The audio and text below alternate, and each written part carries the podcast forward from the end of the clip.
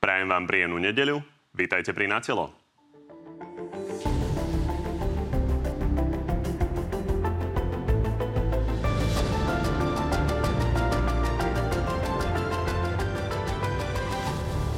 Koalícia sa ešte nespamätala z konfliktu o hlasovaní o Robertovi Ficovi a už rieši spor o miliardovú vládnu pomoc.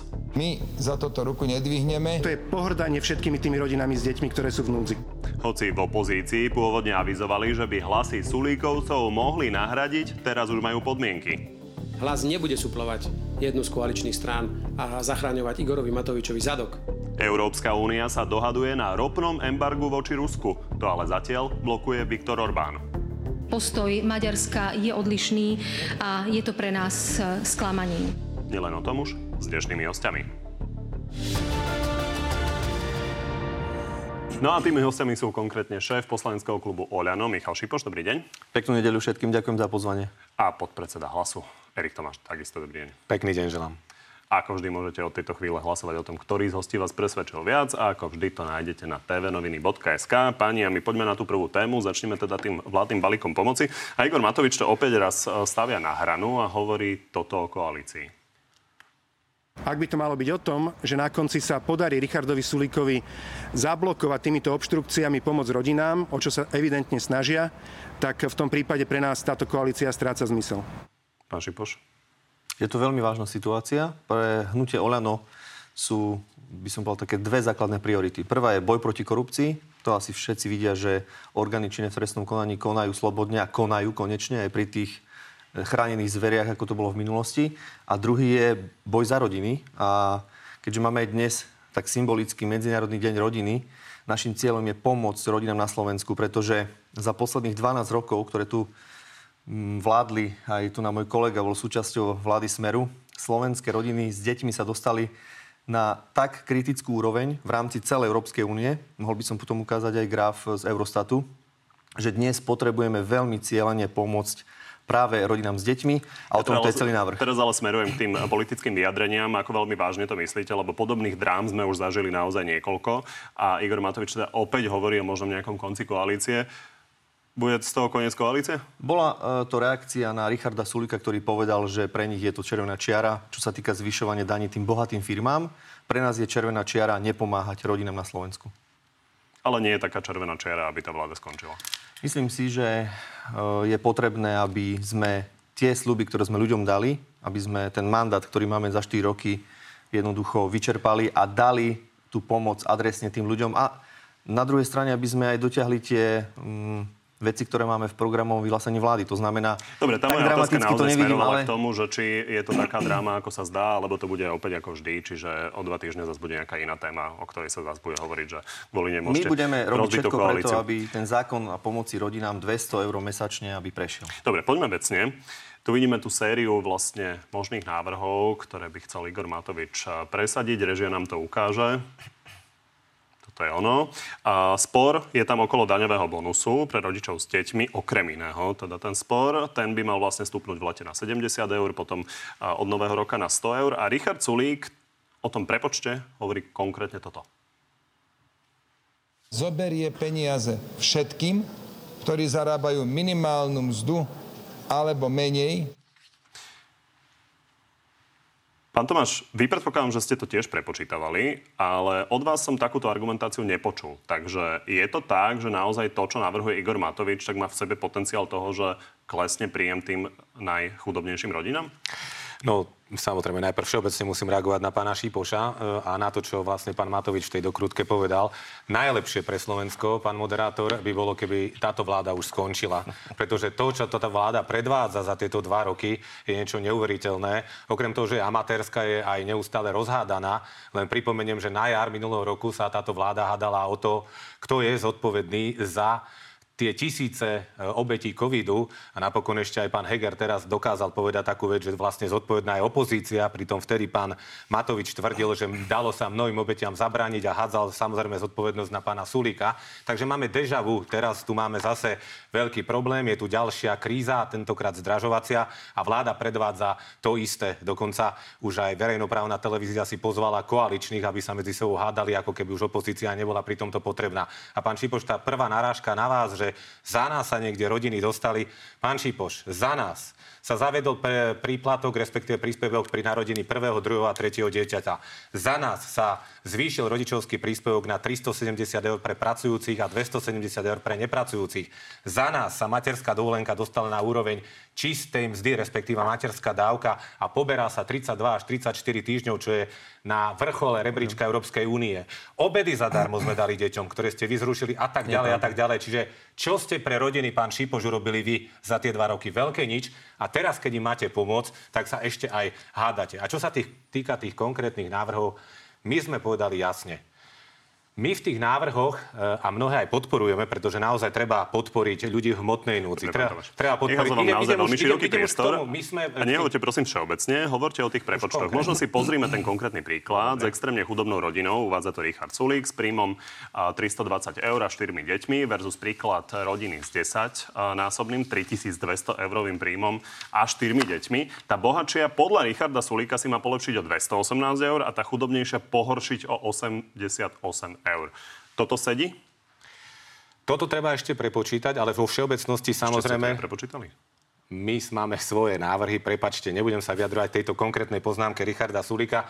Teraz bude Počkej, pán... Prepačte, to nie je poznámka, tu je naozaj návrh, ktorý má obrovskú hodnotu z hľadiska financií. Takže mňa zaujíma, ako to vidí expert strany Hlas na sociálnom oblasti. Dobre, viem, prečo sa to pýtate. Vo všeobecnosti daňový bonus, samozrejme tým, že daňový bonus sa zvyšuje, tak sa pomáha vlastne tým ľuďom a tým rodičom. To musím dať za pravdu Oľano, že sa pomáha tým rodičom, ktorí pracujú, respektíve im deťom. Samozrejme, vo všeobecnosti platí, že keď zvyšujete prídavky na dieťa, tak sa pomáha tým deťom. A tento konkrétny prepočet pri tých nízkopríjmových... Daňového bonusu, lebo o tom to tento, je. Tento konkrétny prepočet pri tých nízkopríjmových si musíme my prepočítať. My nemáme proste Inštitút finančnej politiky, pozrieme sa na to, ale myslím si, že pán Sulík k- krivo argumentuje nejakým takýmto argumentom, pretože vo všeobecnosti určite daňový bonus a zvyšovanie detských prídavkov jednoducho pomáha.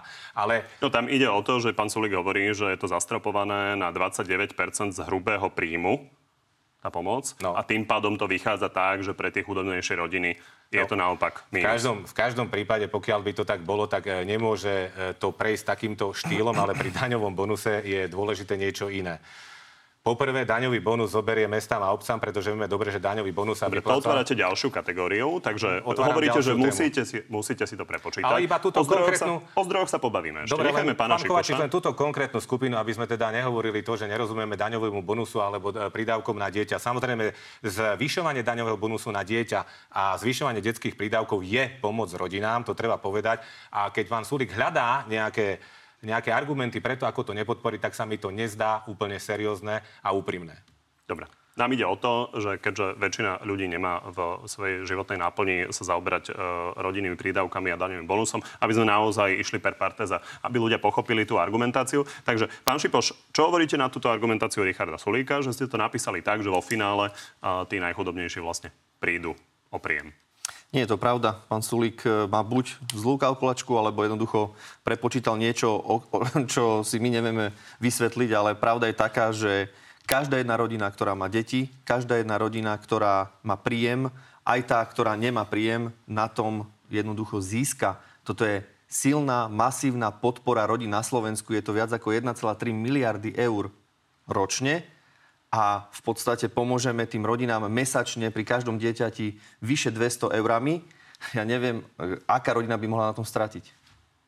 Čiže, ja mám jasné, že by, by vás Sulík... mohli odsu- uh, rozsúdiť nejakí nezávislí odborníci, keby ste to zverejnili, len vlastne nikto tie texty nevidel. Pozrite a vy sa. sa vlastne ohadzujete navzájom nejakými argumentami my a číslami. Sme, my sme na koaličnej rade o tom rokovali so všetkými partnermi. Či strana Za ľudí, či strana Smer-Rodina to chápu.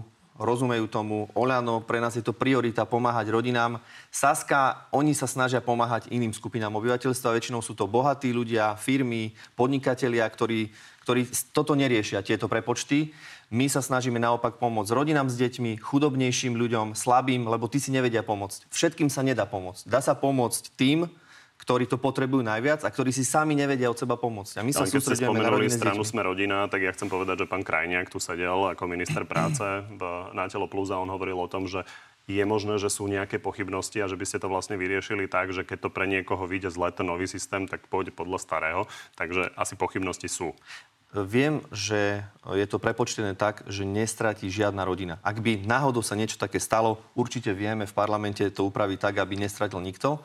To je prvá poznámka. Druhá poznámka je, Saska, a mňa to veľmi mrzí, keby chceli hľadať a keby sme videli na nich tú snahu, že chcú pomôcť a chcú pomôcť tým rodinám, tak rokujeme. My máme otvorený pre nich rokovací stôl. Aj pán minister financií Igor Matovič ich pozval. Dennodenne tam môžu prísť rokovať. Môže aj Richard Sulík doniesť tú svoju kalkulačku, kde mu to vyšlo do minusu. Nerozumiem tomu. Ale cieľ je, že či chcú pomôcť, alebo nechcú pomôcť. Momentálne to vyzerá tak, že nechcú pomôcť a robia všetko preto, aby chránili tých bohatých a silných. Naším cieľom je byť advokátom slabých, chorých a rodiny s deťmi. To je cieľ. Pán Kovačič, riešime strašne drobnú jednu vec konkrétnu, ktorú naozaj treba prepočítať. Dokonca aj keď pán minister Krajniak vám tu povedal, že môžu tam byť pochybnosti, tak aj minister Krajniak by mal asi vedieť, či to tak je alebo nie, pretože som presvedčený, že pán Sulík otvoril iba ja, veľmi malú. Ale jasné, že to nie je drobná vec, to sú stovky miliónov eur. Drobnú vec z hľadiska tej malej skupiny, o ktorej hovorí pán Sulík, a ktorou by tu chudobných je príliš málo. Môže ísť o ľudí, ktorí napríklad sú v hmotnej núdzi, ale aj popri tom robia, takže môže tam nastať takýto problém, ale drvivá väčšina ľudí by na detských prídavkoch zvýšených a na zvýšenom daňovom bonuse určite zarobila, respektíve rodiny, takže toto netreba spochybňovať. A pokiaľ by sa tam objavila taká nejaká menšia skupina diskriminovaných ľudí, tak by to bolo samozrejme potrebné vyriešiť. Ja to hovorím bez toho, aby som samozrejme vládnej koalícii pomáhal. Vo všeobecnosti platí, tretíkrát to hovorím, že zvyšovanie detských prídavkov aj daňového bonusu je dobré pre, pre rodiny. My sme mimochodom už v tomto volebnom období ako opozícia navrhovala i zvyšovanie detských prídavkov dvojnásobné, respektíve aby z dvadsaťpäť eur bolo na päťdesiat eur. Nepodporila to vládna koalícia a to isté sme robili ešte, keď sme boli vo vláde, lebo tu musím priznať, že to bola, ak som vymenoval tie naše prorodinné opatrenia, tak toto bola naozaj jedna vec, ktorá sa nestihla, respektíve ktorú sme už dali schvaľovať pred voľbami. Sme, tak keď zvyšujete rodičovský príspevok, matersku a tak ďalej, tak neviete urobiť všetko naraz, ale urobilo sa toho veľa. A toto sme navrhli, počkajte, a toto sme navrhli aj pred voľbami, ani vtedy to vtedajšia opozícia ne, nepodporila. Čiže my sme navrhovali zdvojnásobenie detských prídavkov, ale ani v opozícii, ani v koalícii to vládna mašinéria terajšia nepodporila vtedy, keď bola v opozícii. Taká je pán pravda. Tomáš, pán Tomáš, veľmi krátko. Pán Šipoš, ale možno ešte doplním otázku, aby sme sa teda dopatrali k vášmu prepočtu, keď hovoríte, že Richardovi Sulíkovi to nevychádza. Čiže ten jeho vymyslený príklad, teda vymyslený, jeden z príkladov, tristodvadsať eur príjem, štyri deti, vám to vychádza ako v skutočnosti? Ja vám môžem povedať prepočítanie, ak ho sa bavím o štyroch deťoch, keď má rodina, koľko ste hovorili? tristo eur? tristo, dajme tomu tristo alebo štyristo eur, povedzte si. tristo? Tam je tristo. Tam je podpora rodín pri prídavok na dieťa momentálne sto tri eur.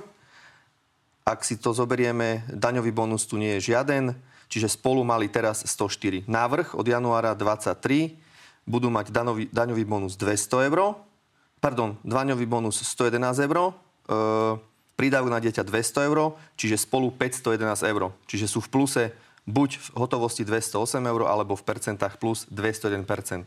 No a ekonómom, kedy dáte k dispozícii tie vaše návrhy, aby si to mohli prečítať a overiť si, kto má teda pravdu? V stredu bude tlačovka minister, ministra financií, predpokladám, že ešte pred vládou, kde všetky dáta budú zverejnené. Myslím si, že tieto prepočty, ktoré vám teraz ukazujem, začneme zverejňovať už dnešným dňom. Dobre, tak budete precizovať. Ale a... ešte, pre, prepáčte, musím zareagovať veľmi krátko na svojho kolegu, ktorý tu hovoril, že aké oni boli sociálna vláda, ako oni mysleli na rodiny. Nie, za dvanásť rokov nestihli. Jasné. Pán Tomáš, teraz prídavok na dieťa no. za osem rokov vašej vlády plus jeden celá osem eura. Za osem rokov prídavok na dieťa plus jeden celá osem eura. Návrh Oľano plus dvadsaťštyri eur. To len čo, čo sme my teraz doteraz dali, je dvadsaťštyri eur za jeden rok. Vy ste vám dali to na trvalo, detský prídavok dvadsaťštyri eur, pán, pán, pán Šipoš. To navrhujeme, to navrhujeme. Ja aj tak, ale tak, ste povedali, že ste dali. No vy ste neveriteľní s tými grafmi. Čiže náš návrh, prepáčte, náš návrh je dvadsaťštyri eur plus za jeden rok. A teraz... Vy, keby ste toto robili, tú politiku rodinu, ako hovoríte, tak vám by ten prídavok na dieťa, viete, ako dlho trval? sto štyri rokov, pán no, Tomáš. Dobre. A teraz poďme, počkajte, daňový bonus na dieťa. Mm-hmm. Za, osem, za osem rokov vy plus jeden celá šesťdesiatdeväť eura. My navrhujeme plus sedemdesiatšesť eur. Rozdiel osem rokov, vaša prorodinná vláda v úvodzovkách, my za jeden rok. Vám by to trvalo, pán Tomáš, takýmto tempom tristošesťdesiatdva... Dobre, pani, už ste si politicky nie, nie, nie, naozaj, prepáčte, už ste si každý politicky pán povedali, Kovačič, kto by komu všetkému dal. Akúkoľvek inú tému, toto je jeden veľký populizmus, čo predvedol pán Šipoš. Pán Šipoš, vy teraz porovnávate niečo, čo už bolo schválené, respektíve čo sa zvyšovalo automaticky s niečím, čo navrhujete, a ešte ani neviete, či to prejde. Ale v stredu to bude v parlamente, môžete o tom hlasovať. Počkajte, neskažte mi, ja som vás nechal upovedať. O koľko ste zvýšili detský prídavok za minulý rok? O tridsaťosem centov. O toľko sa zvýšil detský prídavok, tak vy neargumentuje počkaj, niečím, čo sa sme, ešte len bude... Počkajte, neskačte mi do reči. Vy neargumentujete niečím, čo ešte sa bude len schváľovať a ešte sa to schváliť nemusí, keď vidíme, ako sa hádate. Ako, ako ďalšie vám opakujem, zaviedli sme... Neskačte mi do reči, poslednýkrát vám hovorím. Zaviedli sme príspevok pri narodení dieťaťa. Zav- zvýšili sme materskú dávku dobre, na výšku čistej mzdy. Toto sme počuli pred desiatimi minútami. A všetky tieto prorodinné opatrenia sme dali, tak my tu neargumentujete niečím, čo ešte ste ani neurobili. Pani, mám dať za zbytnú mikrofón. Rodiny vidia, čo... Kam dostávate vy? Réžiu. Zdá sa, že to ani nebude treba. Vidím, že to fungovalo. Som veľmi rád. Povedali ste, že jedni zvýšili o euro, druhý o tridsaťsedem centov. V poriadku. Poďme na zdroj. Zdroj toho financovania. To je dosť podstatné. Je tam podstatné to, že uh, hovorí es a es, že to chce vetovať tie dane. A toto povedal v útorok Milan Krajniak. Keď zdaníte veľké firmy tými tristo až päťsto miliónmi, vtedy nebuchnú dvermi. Môžeme to urobiť aj bez uh, zdanenia tých najväčších firiem. Len to budeme vedieť urobiť v trochu menšom meritku. Pán Šipoš, opäť obrovská suma, tristo štyristo miliónov, tak bude to alebo nebude to? Cieľ je, aby to bolo samozrejme v dnešnej ťažkej situácii, kedy rodiny s deťmi, ale aj bežné... Uh, es a es to vetuje. Môžu to vet- ne- nemôžu to vetovať, pretože tento návrh jednoducho máme zapísaný v programovom vyhlásení vlády aj v koaličnej rade, že budeme tie oligopoly a tie veľké, bohaté firmy jednoducho viacej zdaňovať. Čiže... Idete to zvážiť. To tam máte. Áno. No a my to zvažujeme, pretože dnes sa bohatí a silní musia rozdeliť s tými chudobnejšími a slabými. Máte tam aj napísané, že idete meniť tri šesť tri a to ste tiež neurobili. Je to, ale je to veľmi ťažké, ale zase tam máme koaličného partnera Smer-Rodina, ktorá sa snaží to nejakým spôsobom blokovať. Tu na zase, keď chceme pomáhať rodinám, sa snaží Saska blokovať. My jednoducho našim cieľom je, aby sme tieto návrhy pretlačili, budeme robiť všetko preto, aby prešli. Pán Tomáš, toto by ste podporili, tie špeciálne dane? My samozrejme ako ľavici, ľavica a sociálni demokrati máme blízko k podpore mimoriadnych daní, čo sa týka monopolov alebo bank. Veď si pamätáte, my sme zavedli mimoriadny ob- odvod pre banky, ale tuto pán Matovič, stranický šéf, pána Šipoša, ktorý sa teraz tvári ako nejaký Janošik, ktorý ide zbíjať tých bohatých, tak mu len chcem pripomenúť, že na začiatku volebného obdobia v roku dvetisícdvadsať zrušil mimoriadny obvod e, pre banky. Objímal sa tam s bankármi na tlačovej besede na úrade vlády a bankám práve kvôli tomu narastli zisky za minulý rok až na sedemstodvadsaťsedem miliónov eur. Áno, takéto tučné zisky majú banky a vďaka tomu, že bol zrušený tento bankový odvod, ich medziročný nárast bol o päťdesiatpäť percent. Toto je pravda. Čiže teraz, keď to robí pán Dobre, Matovič... Opäť ste mi veľmi elegantne odbehli do nie, histórie. Ale hovorím, tak... že by sme podporili samozrejme mimoriadne zdanenie aj monopolov, aj bank, len nám tam chýbajú banky, len by sme radi videli už konkrétny návrh. Nech vidíme, k čomu sa konečne máme ale vyjadriť a čo aj podporiť. Posuniem to tým, čo povedal Peter takže... Pellegrini, lebo no. treba povedať, že bez toho, aby ste videli ten konkrétny návrh, tak vlastne ste koncom apríla už povedali, že to podporiť idete. Pozrime sa na to. Naozaj bez akýchkoľvek problémov v plnej sile podporíme. Takže platí toto, alebo to, čo hovoríte dnes? Vo, veď, tak ako hovorím, náš princíp je jasný. Zba- zdaňovanie mimoriadnych, respektíve bohatých firiem, monopolov, aby sme sa okolo toho už netočili bank, samozrejme prichádza do úvahy. My len musíme vidieť konkrétny návrh, pán Kovačič, veď nemôžeme dopredu povedať nejak bianko, že podporíme všetko, čo pán Matovič predloží, takže hádam je logické, že sa s tým oboznámime a boli by sme veľmi radi, keby tam boli banky, ktorým pán Matovič takto pomohol, keď im zrušil osobitný bankový odvod. Čiže sa nám to zdá úplne neférové, pretože u nás, u ľavičiarov, tá politika toho zdaňovania tých bohatých bola konzistentná. A teraz odrazu pán Matovič hľada tieto peniaze. Uvidíme, lebo to bude celý balík. Budú tam aj opatrenia, bude tam asi zdaňovanie. Uvidíme, ako sa zachová koalícia, pretože majú obrovský problém. A ako som povedal na úvod relácie, pokiaľ by to malo znamenať pad vlády, pokiaľ by tá vláda mala padnúť na tomto, aj keď oni už padajú prakticky každý mesiac, tak lepšie pre túto krajinu je podporiť niečo, čo bude znamenať pád vlády. Nech voliči nanovo rozdajú karty a nech je tu jedna profesionálna vláda, ktorá sa bude reálne zaoberať sociálnymi vecami ľudí. Toto je náš postoj. Musíme vidieť konkrétne návrhy. Pán Šipoš, aby sme si teda vyjasnili, akým spôsobom idete postupovať, lebo Veronika Remišová na jednej strane hovorila, že ona nechce nič presadzovať s opozíciou, na druhej strane Igor Matovič teraz uh, myslím, že pár desiatok minút dozadu povedal, že vlastne on by s tým išiel do parlamentu a nechal by to na hlasovanie aj s opozíciou, takže čo idete urobiť? Cieľ je pomôcť rodinám, cieľ je, aby to na vláde v stredu prešlo a v štvrtok, piatok, aby to šlo do parlamentu. Nech Dobre. Parlament rozhodne o tom, že či tú pomoc rodiny potrebujú, alebo ju nepotrebujú. Čiže už ste Veronike Remišovej vysvetlili, že je to úplne v poriadku, aj... pokiaľ budete hlasovať aj s opozíciou? Pozrite sa, mňa osobne nezaujíma, čo bude robiť opozícia. Oni sa vyfarbia pred ľuďmi, či sú naozaj sociálni demokrati, či budú hlasovať za rodinu, alebo nebudú, za pomoc, konkrétnu pomoc rodinám. Naším cieľom je, aby sme to pretlačili v koalícii. Ja budem robiť do poslednej chvíle všetko preto, aby som aj Richarda Sulíka, aj Annu Zemanovú presvedčil, že teraz tú pomoc rodinám musíme dať. Bodka. Pán predseda poslaneckého klubu. Áno. Máte to na zodpovednosti. Uh-huh. Takže asi nemôžete ísť do parlamentu s tým, že vrhnete niečo na hlasovanie, skončíte tak, že schválite to, že komu dáte a neschválite, odkiaľ to zoberiete. Takže asi nemôžete náhodne ísť do toho hlasovania. Tak sa len pýtam, že či to idete urobiť s opozíciou, keď bude es a es naďalej protestovať. My s opozíciou nie sme dohodnutí, nerokujeme s nimi o žiadnej pomoci. Je to na ich rozhodnutí. Vysvetlím vám to na jednoduchom príklade, tak ako to bolo pri reformách, kedy nám veľakrát Smer-Rodina zase hádzali polena popod nohy, opakovali tie isté frázy, čo opozícia. Proste tie reformy na Slovensku sú potrebné, preto sme do parlamentu prišli a reformy sme schválili. Aj keď to bolo bez Smer-Rodina, aj keď nám chýbalo veľakrát, to bolo o jednom hlase, takto to musíme postupovať aj tu. Iná šanca nie je. Dobre, ešte jeden detail za šesťsto miliónov eur. To hovorím naozaj nadnesene. A pokiaľ by obsahom toho bolo naozaj to, že samosprávy prídu o šesťsto miliónov, ako to avizujú, tak to podporíte? To je jeden z ďalších tých problémov tej podpory, pretože naozaj, ak mestá a obce prídu o šesťsto miliónov eur a im tiež sa zvyšujú náklady v súvislosti s energiami a so všetkým, tak potom to naozaj na to môžu opäť doplatiť ľudia, napríklad zrušením nejakej škôlky, zrušením domov a sociálnych služieb, ako už argumentujú starostovia, ale aby sme vnesli trošku poriadok do tejto debaty, lebo trošku sa mi zdá, že je chaotická. My predsa už dva týždne prezentujeme strana Hlas sociálna demokracia, že máme dve jasné podmienky k tej pomoci. Po prvé, aby sa ten balík jednorázovej pomoci, lebo aby ľudia chápali, je tam jednorázová pomoc a je tam systémová pomoc v podobe tých, toho daňového bonusu a e, detských prídavkov.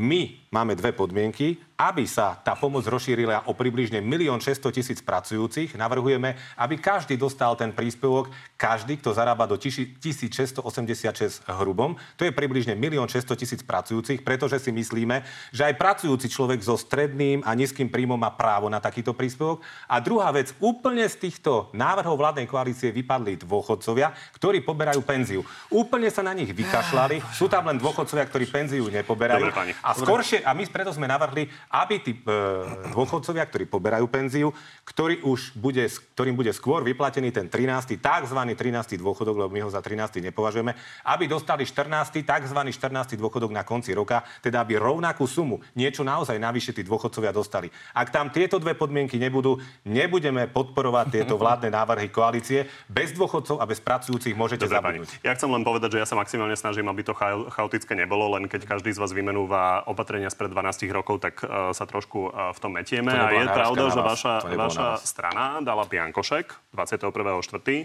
Podporíme to, lebo je to podpora. K tým daniam, k tým daniam, to bolo k celkovému návrhu. Celkovému návrhu. Nie, k mimoriadnemu zdaňu. Teraz som špeciálne pozeral na tú reportáž, lebo som tušil, že možno mi to budete vyčítať, že to je možno niečo iné. Bolo to naozaj ten balík. Tri týždne hovoríme o našich podmienkach. Ale ide o to, aby sme sa dozvedeli, či príjmete tieto podmienky Hlasu. Vy hovoríte, že vám je jedno, čo bude robiť opozícia, no, ale bez hlasu opozície budete mať dosť problém to presadiť. Môže to byť veľmi tesné, ak vôbec to prejde. Takže príjmete tie, tieto podmienky Hlasu? Toto je taká typická hra, kedy sa snaží strana Hlas zmiasť svojich voličov a zmiasť ľudí na Slovensku.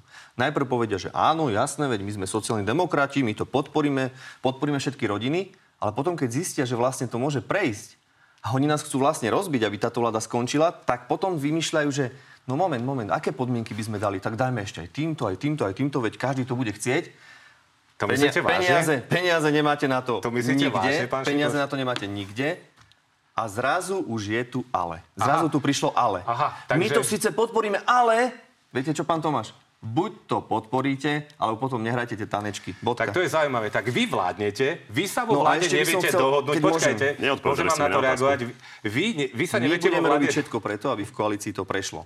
Čo Jasné. sa týka opozície, ja urobím všetko preto, aby to prešlo, tak ako reformy, a pevne verím, že prejdú, aj že Saska sa uvedomí a nakoniec za to zahlasuje. Dobre, takže tak, tak si budeme musieť ešte tých pár dní. Tak, takže ale opozícia s pánom Tomášom, s pánom Ficom, tí veľkí prorodiny, sociálni demokrati, v štvrtok sa ukáže, jasné, na akej strane stojíte. No hlavne Vodka. Sa ukážte vy, vládna koalícia, pretože vy sa neviete dohodnúť a vy sa teraz obraciate pán na Tomáš, opozíciu. Pán Tomáš, neskačte mi, prosím vás, do rečí. Posledný krát, tak slovo. Asi ja hovorím, nie? Hovorí tak dlho. Pán, pán Šipoš, ja viem, že vám poradili vaši strategovia skákať mi do rečí, ale takto sa ľudia nič nedozvedia. Čiže ešte raz, vy sa tu idete vyhovárať na opozíciu, že to neprejde a pritom vy máte deväťdesiat hlasov v parlamente. Dohodnite sa láskavo v koalícii a keď sa neviete dohodnúť, choďte od toho preč, lebo ste zatiaľ pre ľudí neurobili nič. Ani v pandémii, ani v sociálnej oblasti.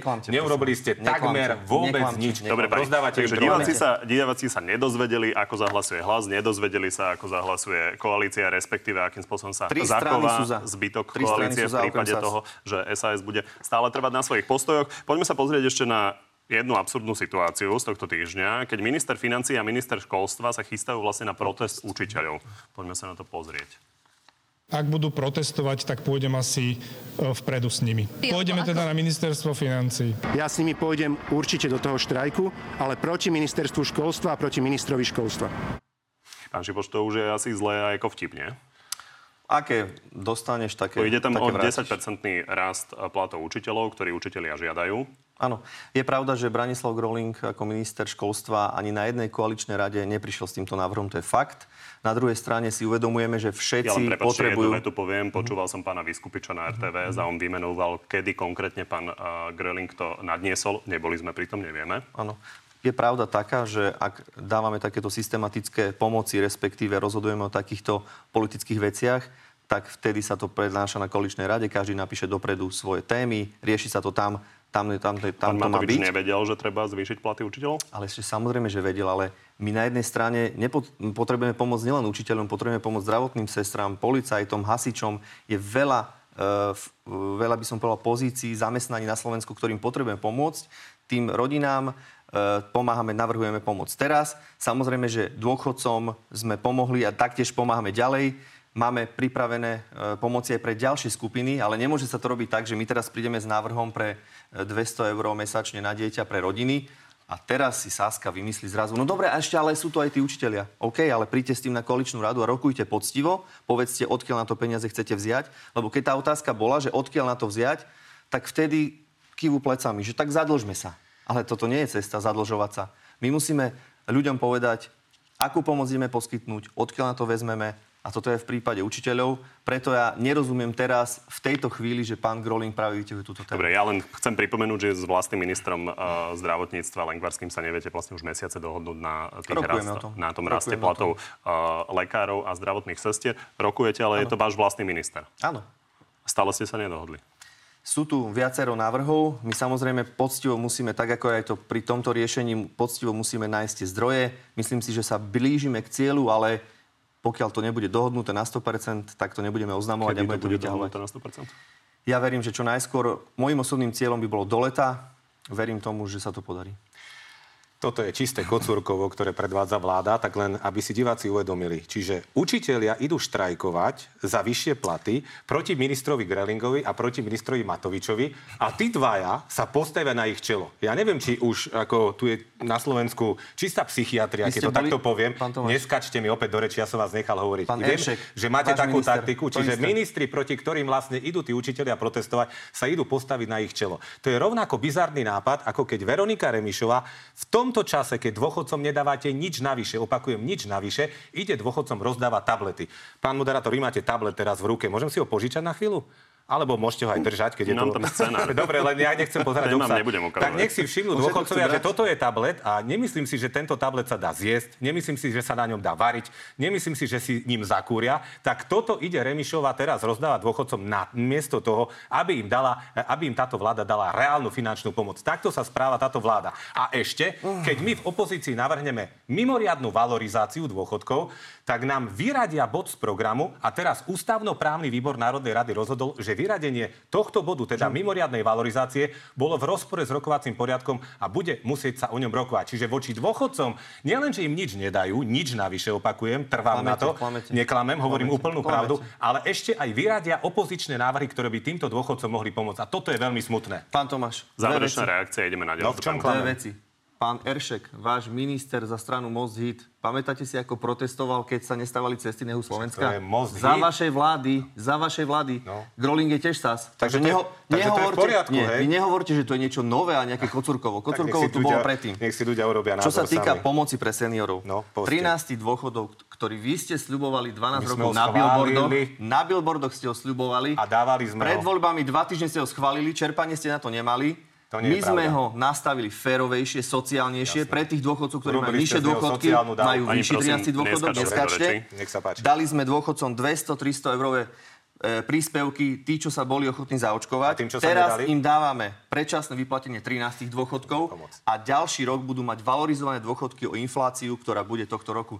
Nehovorte a neklamte, že sme Neklamem. dôchodcom nedali nič. Pozrite sa na reči a klamete, bodka. Jednota dôchodcov Slovenska sa vyjadrila k týmto vašim opatreniam, že ste im nepomohli nič. jeden celá tri percenta idú dôchodky hore, zmrazené sú minimálne dôchodky, vy ste ich zmrazili. trinásty dôchodok len idete skôr vyplatiť, ani Áno, to nie je trinásty dôchodok. Ľudia mali peniaze. Neskačte teraz im, nie je to sociálna dávka. A toto, čo ste hovorili, dvesto tristo eur, ste dali iba zaočkovaným. Nezaočkovaným Áno, ste nedali vôbec nič, tak neklamte vy. Teraz ste im nedali nič. Ide im, Ale ide jednorazová pomoc. Ide. Ja vás už naozaj zastavím, lebo naozaj každú z týchto vecí sme poučuli len v tejto relácii. Chcem to takto ukázať. Posledná veta. Takto sa zdražuje v apríli. jedenásť celá osem. Dôchodky išli o jeden celá tri percenta a vy týmto dôchodcom nedávate nič navyše, okrem skoršieho vyplatenia tzv. trinásteho dôchodku. Pán Šipoš, naozaj vás zastavím, lebo... Naozaj vás zastavím. Dobre, poprosím. Opäť vypnúť mikrofón, lebo sa naozaj stratíme. A treba povedať, že táto vláda teda hovorí, že ide to vyriešiť naozaj tým predčasným vyplatením tých trinástych dôchodkov. A Hlas tvrdí, že treba aj štrnásteho Pán Krajniak hovorí, že je možné, že niečo takéto príde. Poďme ale ďalej na dozvuky nevydania Roberta Fica na väzobné stíhanie a začneme tým, ako celý ten jeho prípad vníma váš koaličný partner, pán Šipoš. Čakám, že konečná polícia zoberete miliardy tomu Ficovi a že ho zavrezáte miliardy. Ale nič zatiaľ neurobila. Nič nemajú. A čo urobia? Vymyslia si organizovanú skupinu. Pán Šipoš, pôvodne táto téma bola vlastne vaša kľúčová pred voľbami. De facto ten vládny balík mal byť na pád vlády. A toto už nie je na pád vlády. Toto je už je také, že folklór okolo toho, že Smer-Rodina si myslí niečo iné? Nie je to folklór. Mm, Smer-Rodina má takýto názor na túto vec. My máme iný. Ale podstatné pre mňa je to, že či polícia a orgány činné v trestnom konaní, prokurátori, sudcovia, či konajú. Podľa mňa konajú. Dobre, Od... čiže už je to odpustené pánovi Kollárovi. Pozrite sa, čo je odpustené. My no, sa samozrejme... My sa riešiť, samo... bol to sa, vážny konflikt, samozrejme... len potom prišiel ďalší konflikt do miliardu eur. Takto, my sa samozrejme, že na koaličných radách, tam, kde to patrí, o tom sa bavíme, rokujeme a jasné výhrady sme povedali Smer-Rodina Borisovi Kollárovi. Ale toto je vizitka pre ich voličov. A tým to končí. No, takisto to bude aj pri Saske. Tým, že oni verejne kritizujú, my im verejne odkazujeme. Proste musíme verejne adekvátne zareagovať. Ak by, to roko, ak by tie veci si nechali na rokovanie na koaličnej rade, tak to ostane vnútri. Jasné, takže veľké slova, ale vo finále nebude žiadna akcia. V čom? V tom, že ste to skritizovali, skritizujete aj Sasku, nejak to potom prejde a v podstate tak to končí veľmi ešte raz. Podstatné je, či orgány, či orgány činné v trestnom konaní fungujú, Dobre. alebo nefungujú. S tým ale nemá ne... nič pán Kollár. Ja, pre mňa je podstatné, aby... aby polícia, prokurátor, sudca si robili svoju robotu, aby tu neboli nejaké chránené zvery, aby tu neboli nejaké chránené politici. Žiadne konzekvencie voči Smer-Rodina nebudú. Ale v čom? Že majú nejakú tlačovku, ktorá tam zazúčne Kollár? Hovorili ste, že to bolo zlyhanie, tak sa len pýtam, čiže tá téma skončila, rozumiem.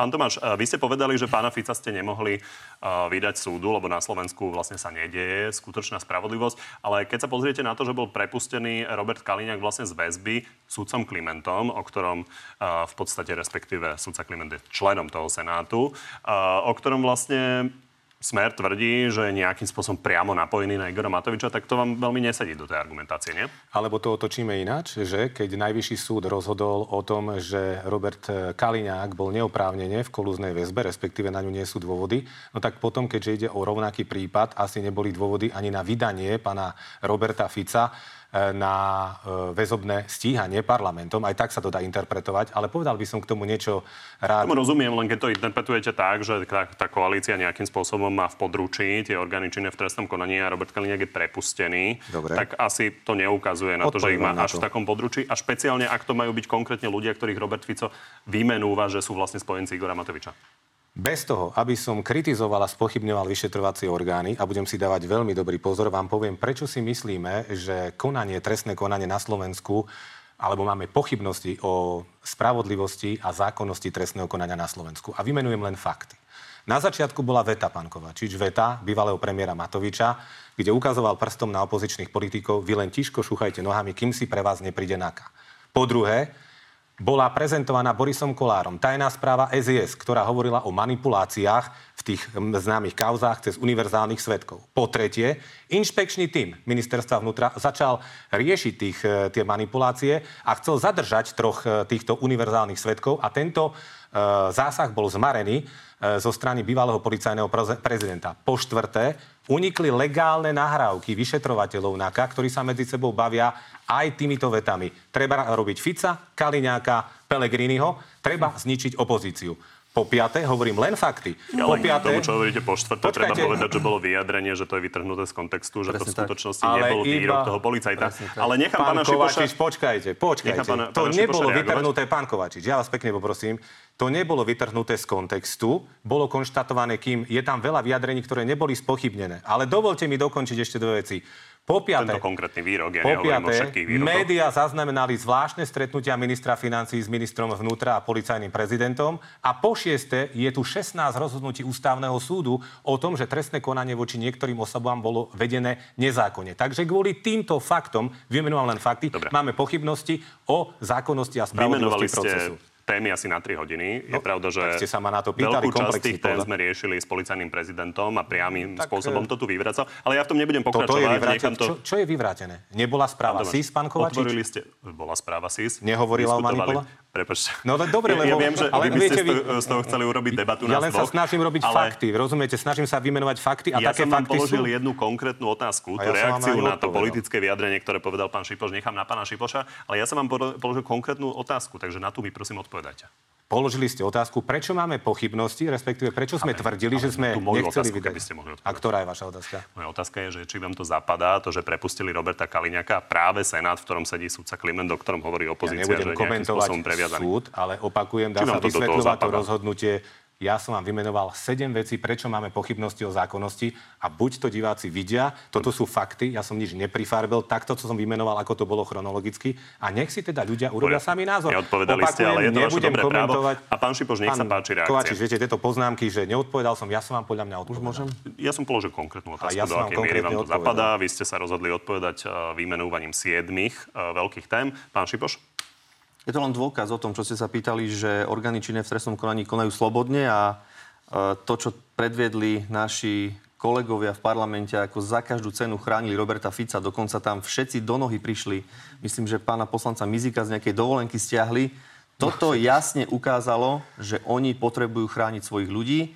Kto vie, čo všetko ešte tam má pán, aj, možno aj pán Tomáš na rováši. Vážne? Postupne hovoria ľudia, ktorí boli v týchto ich kluboch, kde sa stretávali na tom piatom poschodí slávno s pánom Bodorom, či už je to pán Mako, pán Imrecze, postupne, postupne vypovedajú a ja im všetkým prajem len jedno, spravodlivý proces, spravodlivého sudcu, spravodlivého prokurátora, nech konečne na Slovensku sa ukáže pravda.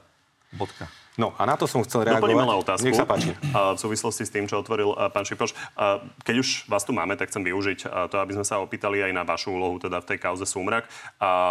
Pán Imrecze, váš šéf finančnej správy bývalý, hovorí, že ste mu zadali, citujem, vypracovanie podrobnej analýzy k daňovému deliktu spoločnosti Regionpress. Následne sa stretli v trojici obvinení Robert Fico, Erik Tomáš a František Imrecze, kde Erik Tomáš obvineného Roberta Fica informoval o možnostiach jej využitia pre mediálnu diskreditáciu Igora Matoviča. Len sa chcem opýtať, keďže viem, že vy akékoľvek obvinenia odmietate, či došlo k stretnutiu, kde ste sa rozprávali s šéfom finančnej správy Robertom Ficom o tom, že ako diskreditovať Igora Matoviča. Pevne verím, že pochopíte moju odpoveď. Všetko, čo pán Imrecze povedal k mojej osobe, je jedna lož. vyvrátiteľná lož. Keď som ho usvedčil z tejto lži verejne, na základe verejne dostupných zdrojov, prišiel už asi treťou verziou výpovede. Ale práve kvôli tomu, že pán Imrecze, kajúcnik Imrecze, prispôsobuje svoju výpoveď zjavne mojim mediálnym obranným vyjadreniam a práve kvôli tomu, že predpokladám, že budem vypovedať ako jeden z mnohých svedkov v tejto kauze, tak na túto chvíľu sa viac tomu prípadu nebudem vyjadrovať, ale potom vám, pán Kovačič, sľubujem, že v určitej chvíli môžete, sa mi tu, môžete ma tu zavolať a poviem a dopodrobná vysvetlím všetky tieto veci. Ešte, Dobre, ale ja sa vrátim vec... k jednej otázke a chcem sa vás opýtať, či došlo k stretnutiu, lebo je dôležité, akým spôsobom vnímate ja. nástroj uh, napríklad finančnej správy z hľadiska spravovania moci. Či podľa vás je normálne, ak by sa to stalo, a by ma zaujímalo, či sa to stalo, že sa stretne šéf finančnej správy, mediálny poradca a vtedajší premiér a rieši diskreditáciu opozičného politika. Nestalo sa to. Nestalo. A Dobre. počkajte, počkajte, nestalo sa to. A ešte jednu vec. Pán Kovačič, z čoho vy teraz citujete? Z uznesenia obvinenia? No. Mali by ste to uznesenie mať? Je verejné uznesenie obvinení? Vzhľadom na to, že ho mali všetci poslanci tak. Smeru, takže je úplne logické, takže, že sa dostalo aj médiám. Takže Smeru bolo všade na Slovensku, ale trestné konanie je neverejné a vy by ste nemali to uznesenie mať a nemali by ste z neho citovať len kvôli tomu, lebo niektoré veci sa z neho môžu a niektoré nemusia potvrdiť. A preto len chceme ľuďom vysvetliť, že celá táto téma sa týka toho, že či bolo v poriadku, aby o daňovom podvode Igora Matoviča sa verejnosť dozvedela alebo nie, napriek tomu, že sú to dokumenty, ktoré podľahajú zákonu alebo nie. Opakujem, to, čo povedal Imrecze k mojej osobe, je lož, vyvrátiteľná a ja sa k tomu aj tak čelom postavím. Pán Šipoš? Klasika, keď nastúpi právny štát, keď sa zrazu rozbúra ten systém, ktorý tu oni mali vybudovaný, že si pamätáme, ako Robert Fico pred voľbami mával s daňovými dokladmi, ktoré nemal odkiaľ mať, trinástej komnaty Igora Matoviča, tlačovky. Si pamätám, ako ľudia po Trnave rozprávali, že tam chodí nejaký chlapík a pýta sa, čo by sme mohli vyťahnuť na Matoviča. A, a tí ľudia hovorili, že sú od pána Bodora. Čiže oni na jednej strane veľmi systematicky pracovali na tom, aby zdiskreditovali opozíciu, aby naďalej mohli vládnuť.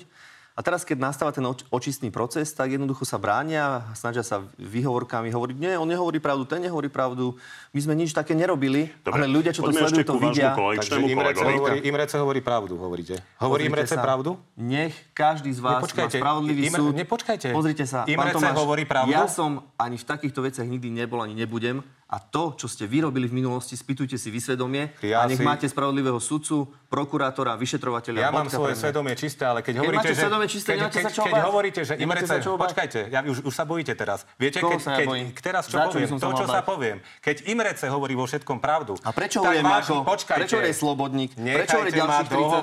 Keď Imrecze hovorí pravdu, tak potom sto tisíc úplatok zobral váš minister vnútra Roman Mikulec. Už ste ho vypočuli, už bol vypočutý, už boli fotky s putami, neboli. Zobral. Ja kedy to zobral? A kedy to zobral? Ešte raz. Vy to odkiaľ viete? Imrecze to povedal. Keď ano? Tvrdíte, že Imrecze je taký svedok. Tomu veríte. Nie, či vy tomu veríte? Nech či vy spra... veríte Imreczemu? Imrecze mu, že vo všetkom hovorí pravdu. Keď veríte Imrecze? Keď zobral niekto úplatok, nech píka. Ja? Nie, a prečo, a prečo nie je vyšetrovaný? Prečo, prečo ešte nie je vyšetrovaný pán Mikulec? Pretože... Prečo ešte nebol ani len vypovedať pán Mikulec? Viete, aký rozum medzi nami dvoma? Že ja ako poslanec Národnej rady, vládny poslanec, nerozhodujem o tom, kto kedy má byť vypočúvaný. Tak sa nestarajte do toho. Na túto zaujímavú otázku od pána Tomáša sa určite opýtame, lebo tu budeme mať ministra no, Mikulca už v utorok, takže to určite budeme riešiť. Poďme na záverečnú rubriku.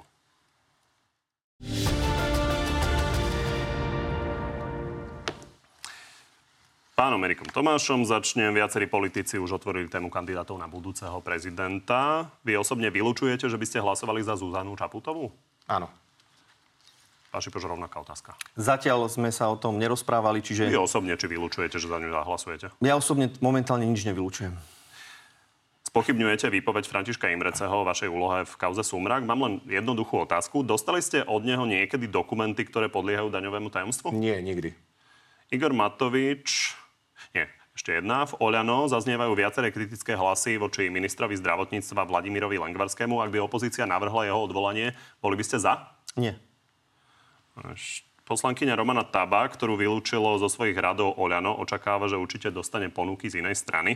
Mali by ste o ňu záujem? Nie, ona má ponuku z inej strany, pokiaľ viem. Z ktorej? A veď už, neviem, to aj neprebehlo oficiálne, tuším, zo Smer-Rodina, alebo teda špekuluje sa, že zo Smer-Rodina by som bol teda spravodlivý. Igor Matovič dostal dosť oneskorene dvestopäťdesiat eurovú pokutu za viacnásobné nenosenie rúška a reagoval takto. Určite sa odvolám. Podporujete ho v tom, aby sa odvolal a nezaplatil? Ak má pravdu, môže sa odvolať, ak si on myslí, že má pravdu. Čo podporujete? Prosím? Bolo to aj na vašej svadbe napokon. Ale hovorím, že keď uh, tie pravidla boli porušené, mal by dostať pokutu. Ak v tých prípadoch vie, že má pravdu a nebol porušený zákon, môže no, sa odvolať. Hovoril, že to ešte nečítal a napriek tomu sa plánuje odvolať. Nech si to prečíta, nech sa odvolá. Si myslím, že ak porušil zákon, mal by platiť pokutu.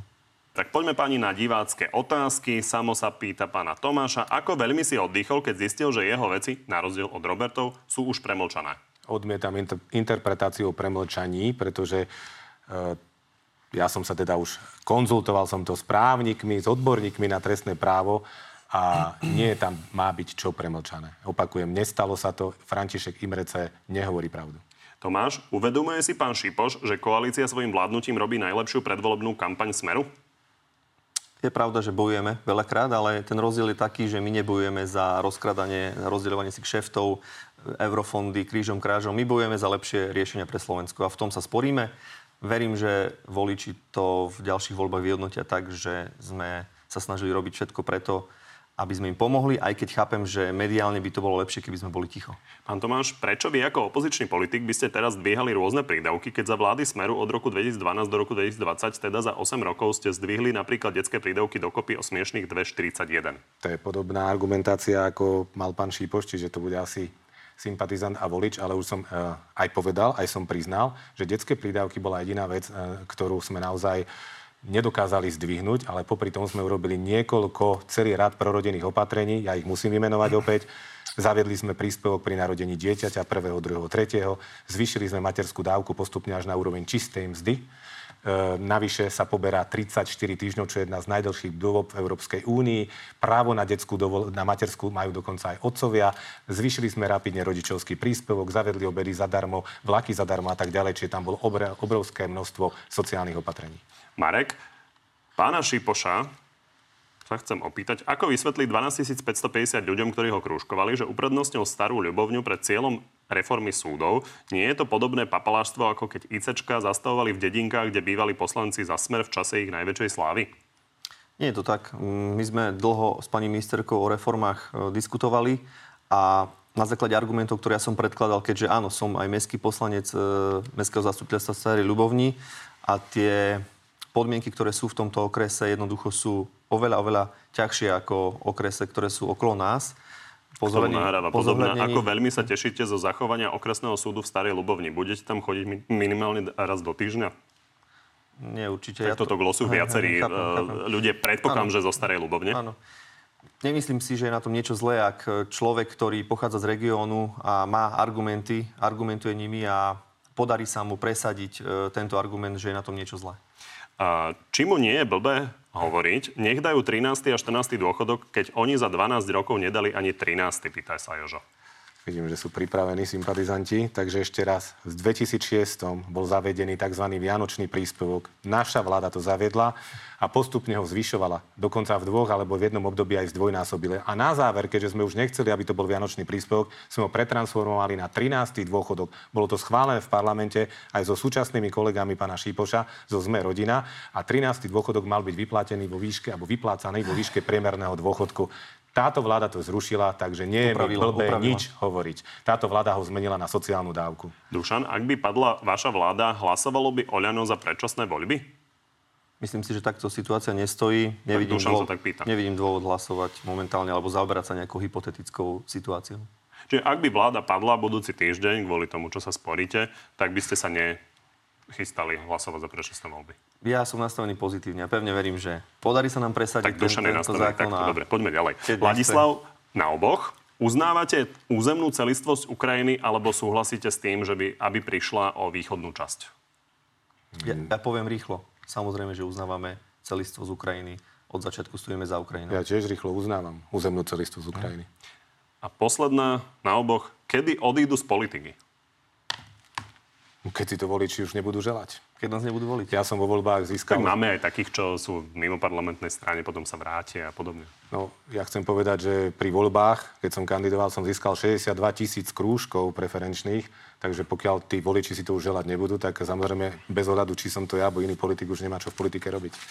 Ja som získal dvanásťtisícpäťstopäťdesiat krúžkov a keď v ďalších voľbách ľudia mi dajú dôveru, tak nebudem v politike.